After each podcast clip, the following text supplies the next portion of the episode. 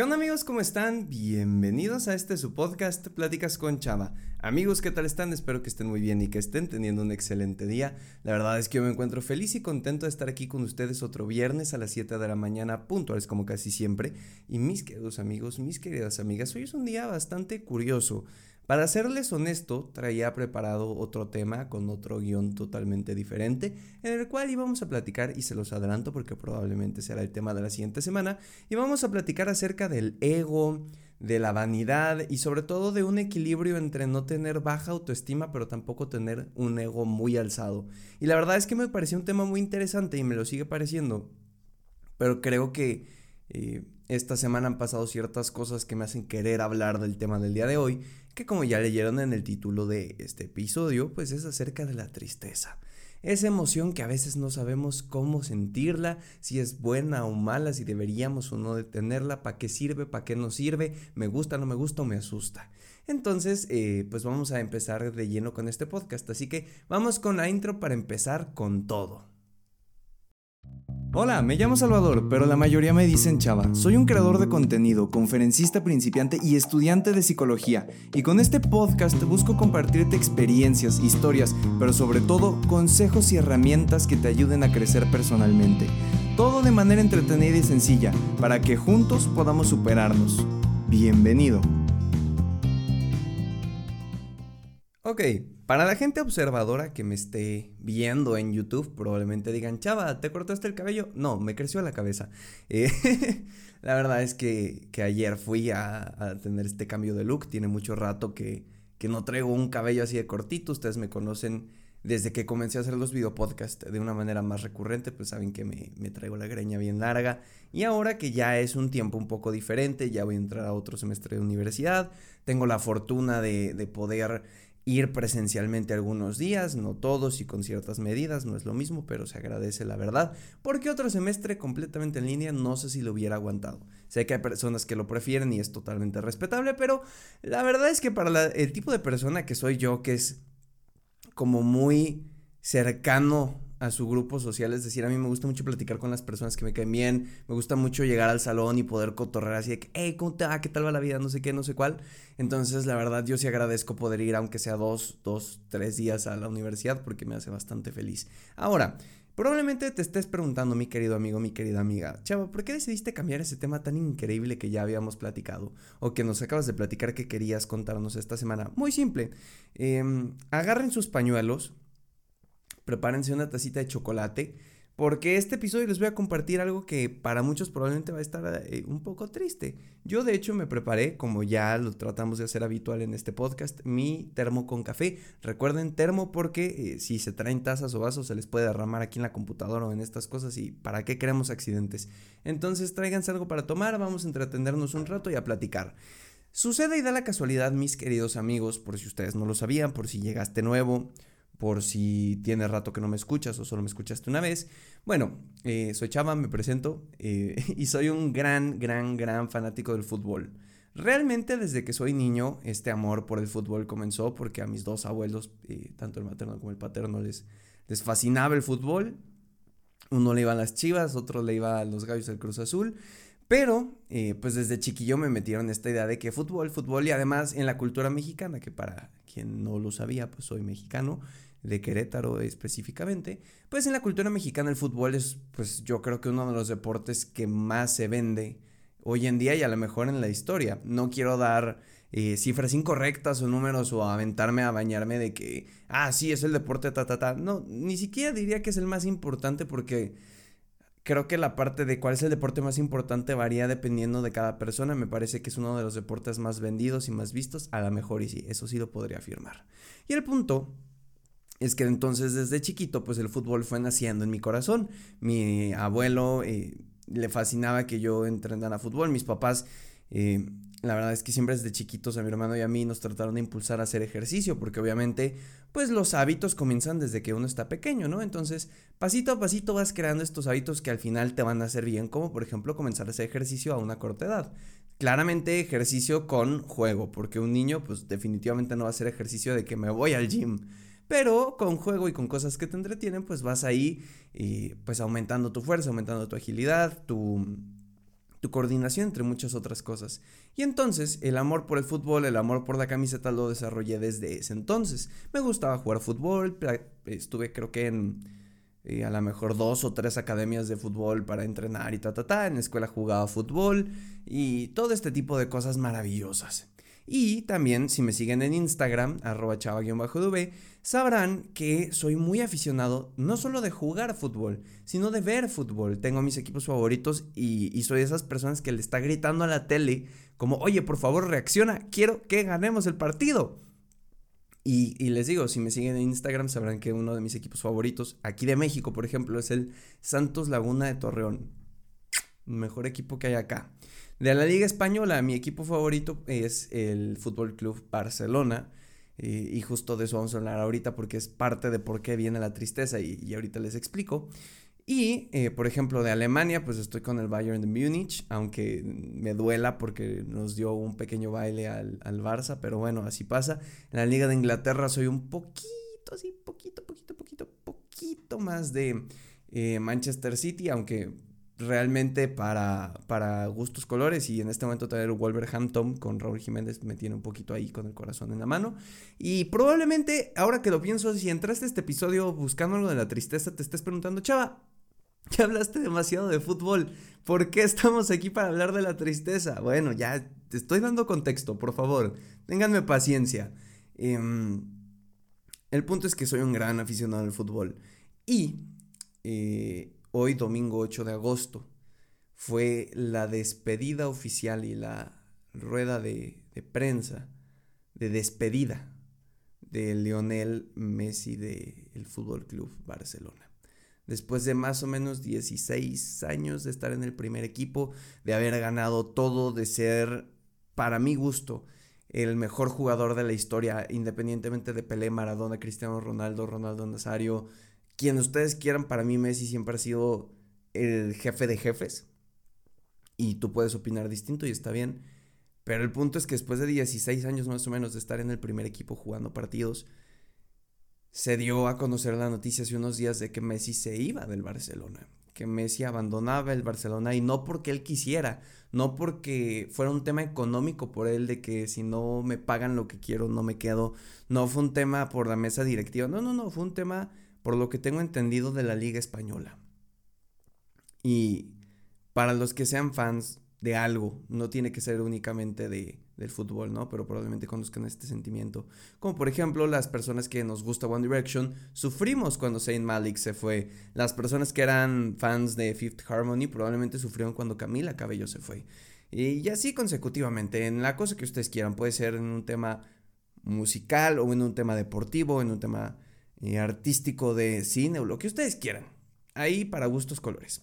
Pero el punto es que, pues, para un fan del fútbol, haber visto a Messi crecer en el Barcelona y verlo ganar la Champions y la Liga Española y la Copa del Rey y el sextete y bla, bla, bla, bla, bla, bla, bla, pues fue un, un shock complicado, vamos a llamarlo así. Estamos en un estado de shock y, y de tristeza, ¿ok? Eh, y, van a entender por qué quiero hablar de esto.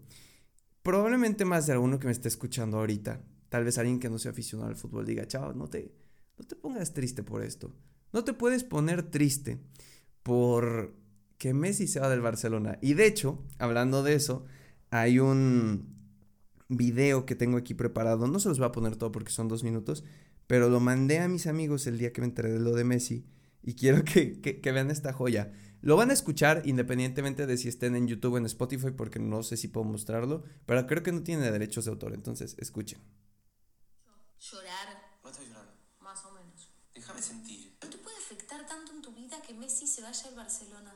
¿Cómo que Yo entiendo que, que afecte, que, que pierda el rojo, que le vaya mal a Argentina, pero que Messi se vaya al Barcelona. ¿Cómo no me va a choquear que Messi se vaya después de 20 años. Todos pensamos que Messi y el Barcelona iban a estar juntos hasta, hasta, la muerte.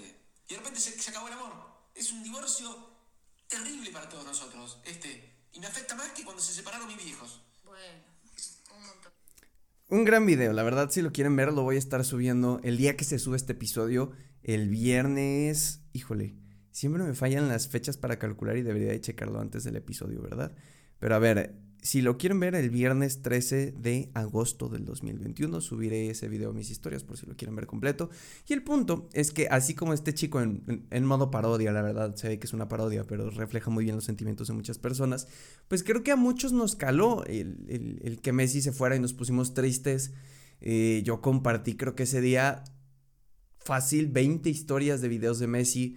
Eh, debo de admitirles que hoy que estaba viendo la rueda de prensa, eh, pues se me salieron unas lágrimas.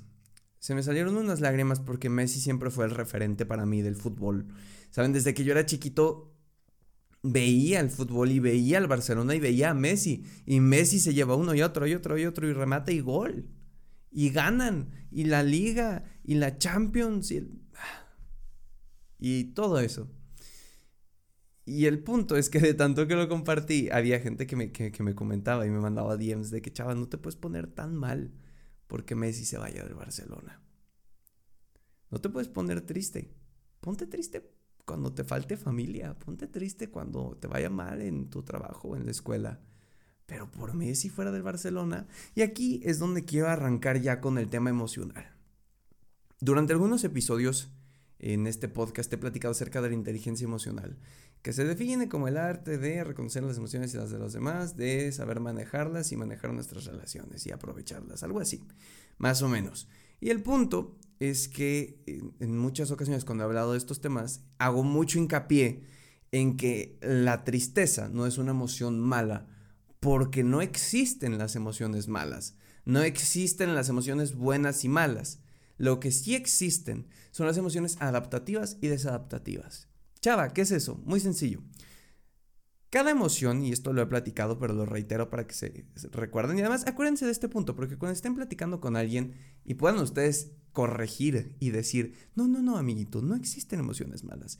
Emociones adaptativas y desadaptativas van a sonar muy profesionales y estoy seguro que ustedes quieren sonar así. Entonces, ¿A qué se debe que una emoción sea adaptativa y desadaptativa? Eh, del contexto en el que se esté desarrollando.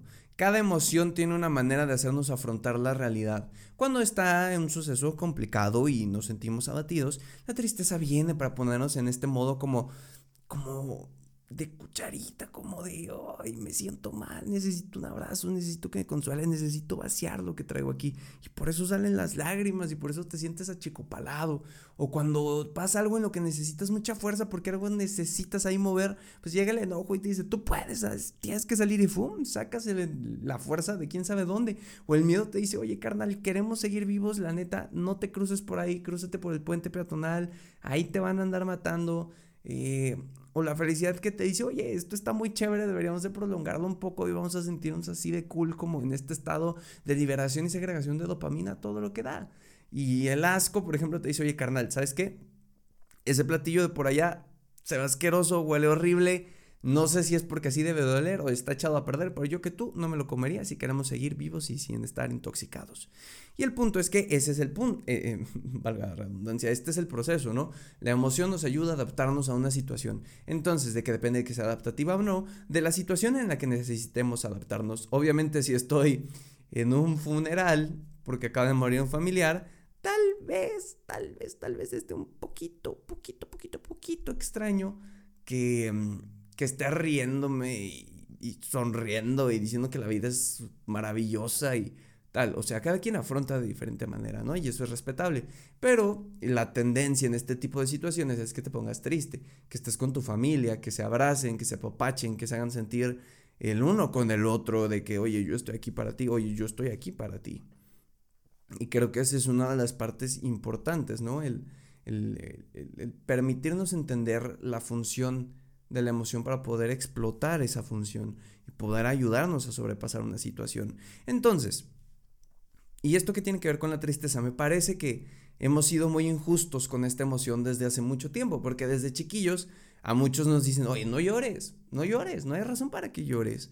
Me acuerdo mucho que había gente que, que, me decía como, ¿estás llorando porque perdiste en esto? Llora cuando te falte madre, llora cuando te falte padre, llora, llora cuando, no sé, ya no esté un familiar o X, Y, Z, pero no llores por esas tonterías. Y entonces, ¿Qué pasa? Que entonces eh, te, te vas creando esta idea de no puedo llorar en ciertas situaciones específicas porque no está permitido sentirme así. Solo puedo llorar en determinadas situaciones. Y entonces vas creciendo con esta idea que aunque tal vez no te parezca lo más lógico del mundo, tú te la compras porque es lo que la gente te dice, es lo que las personas te dicen. Solo puedes llorar en determinadas situaciones porque esto no vale la pena. No vale la pena que desgastes tus lágrimas. Y no solo en estas situaciones, por ejemplo, cuando terminas con una pareja, ¿qué te dicen tus amigos? Hey, compa, no le llores, no le llores, no se merece tus lágrimas. Oye, amiga, la neta, él se la bañó, Tú no estás perdiendo nada, él está perdiendo todo, ni le llores, no, no se lo mereces, un patán. Y entonces ahí estás tú, así de que aguantando, así, para quien lo esté viendo en YouTube, eh, con cámara como de achicopalado, como lagrimita no salgas para arriba, porque no te estás permitiendo sentir, no te estás permitiendo experimentar y, y expresar sobre todo esta emoción. Y eso me parece que hasta cierto punto puede hacernos daño. La represión emocional al final lo único que hace es que lo vayamos guardando y guardando y guardando hasta que llegue un punto de quiebre en el que cataplum explotemos por dentro por no poder expresarnos de manera adecuada. Oigan, le tengo que dar un trago al café porque la verdad eh, son las 10, 6 de la mañana me parece cuando estoy grabando esto y todavía no he desayunado y la verdad es que tengo un poco de sueño, entonces no quiero empezar a bostezar porque ya les dije que me da pánico y pavor que alguien de ustedes esté manejando y escuche mi bostezo y, y empiece a bostezar. Entonces, denle un trago a su café, vayan pensando en todo lo que hemos platicado y, y tal.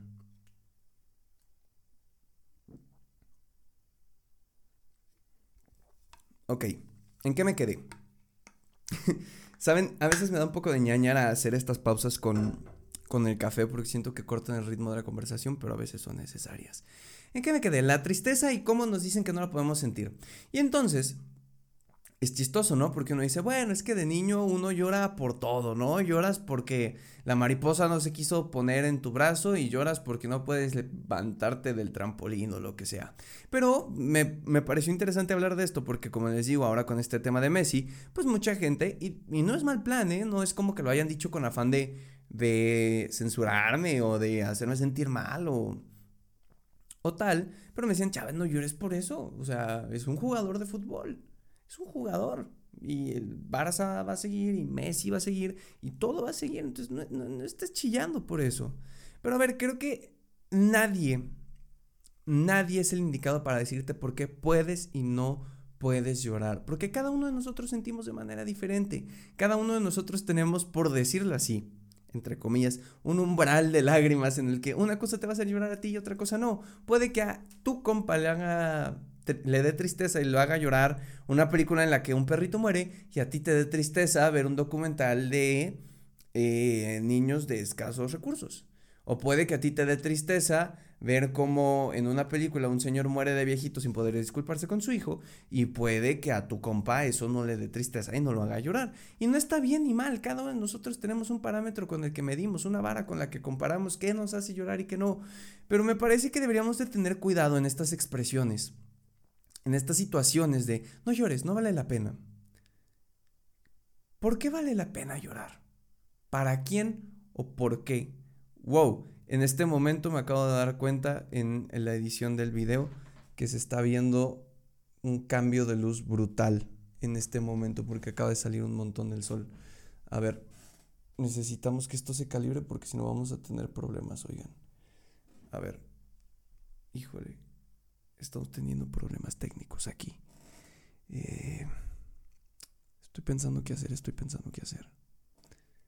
A ver, creo que ya está bajando. Bueno.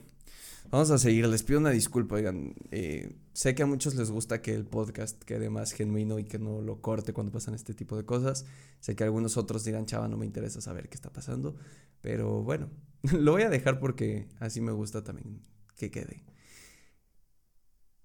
Me parece que, que la incógnita sigue, ¿no? ¿Para quién o por qué vale la pena llorar? No, es que vale la pena llorar si se te muere un familiar, pero no vale la pena llorar si repruebas una materia. Hombre, pero es que esa materia representa más cosas.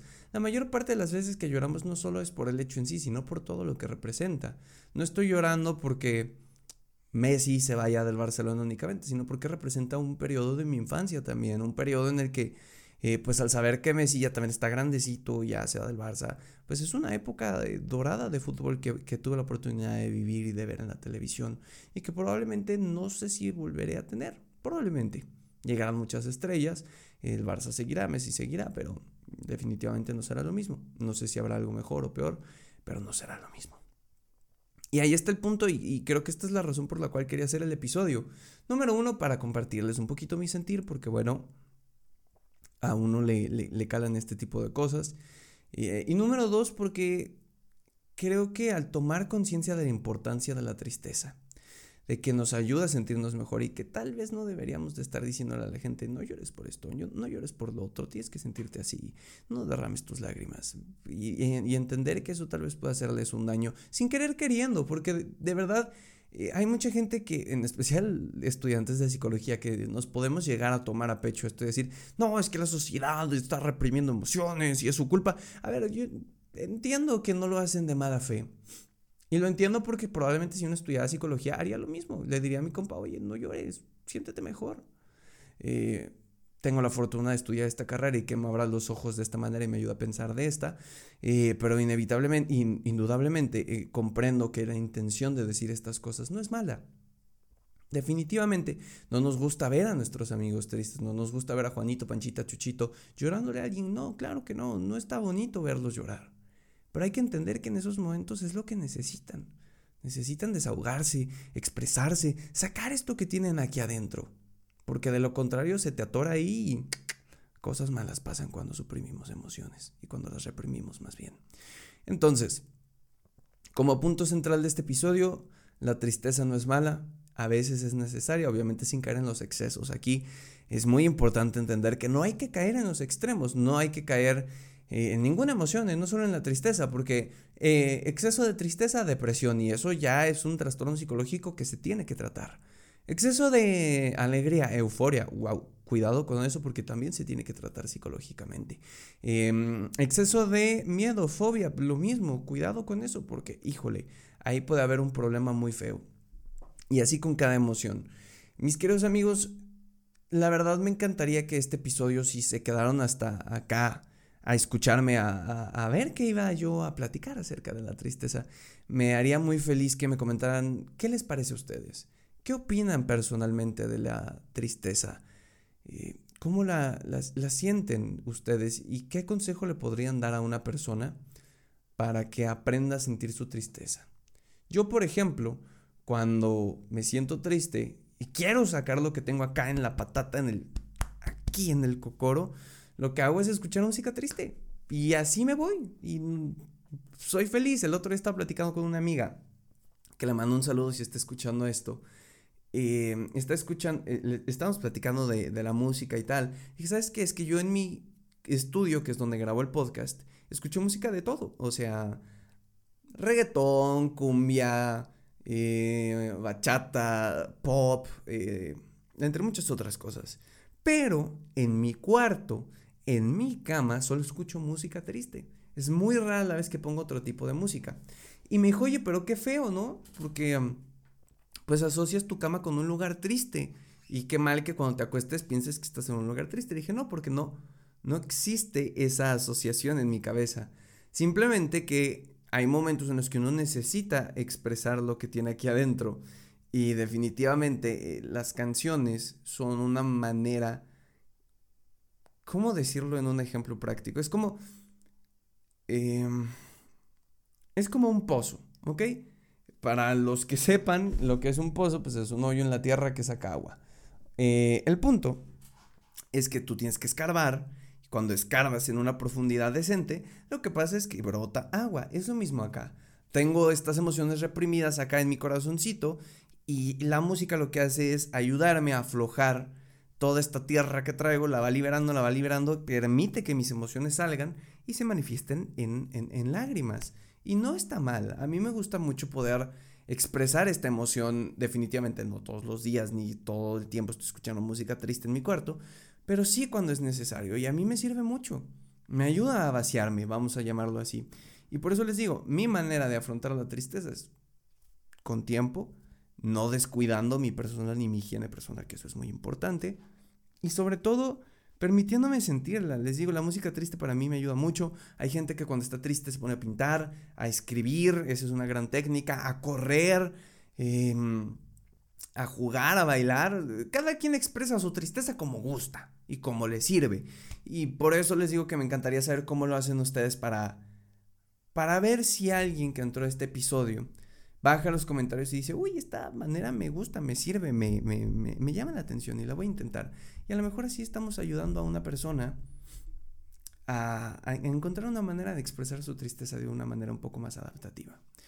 Pero bueno, me parece que eso es todo por el episodio de esta semana. Eh, gracias de todo corazón por haberme escuchado, por haberme soportado, porque yo sé que un episodio de 26, 27, 28 minutos, eh, hablando del fútbol y de Messi, de la tristeza, eh, probablemente no sea el episodio que más visitas va a tener o más oyentes. Tampoco va a ser un episodio muy eh, controversial, vamos a llamarlo así. Pero les agradezco por estar aquí. La verdad fui muy feliz de poder platicar con ustedes. Eh, si les gustó el episodio, creen que le puede servir a alguien o algo por el estilo, pues ya saben que lo pueden compartir en historias de Instagram si me escuchan en Spotify. Me puedes dejar una calificación o reseña en Apple Podcast.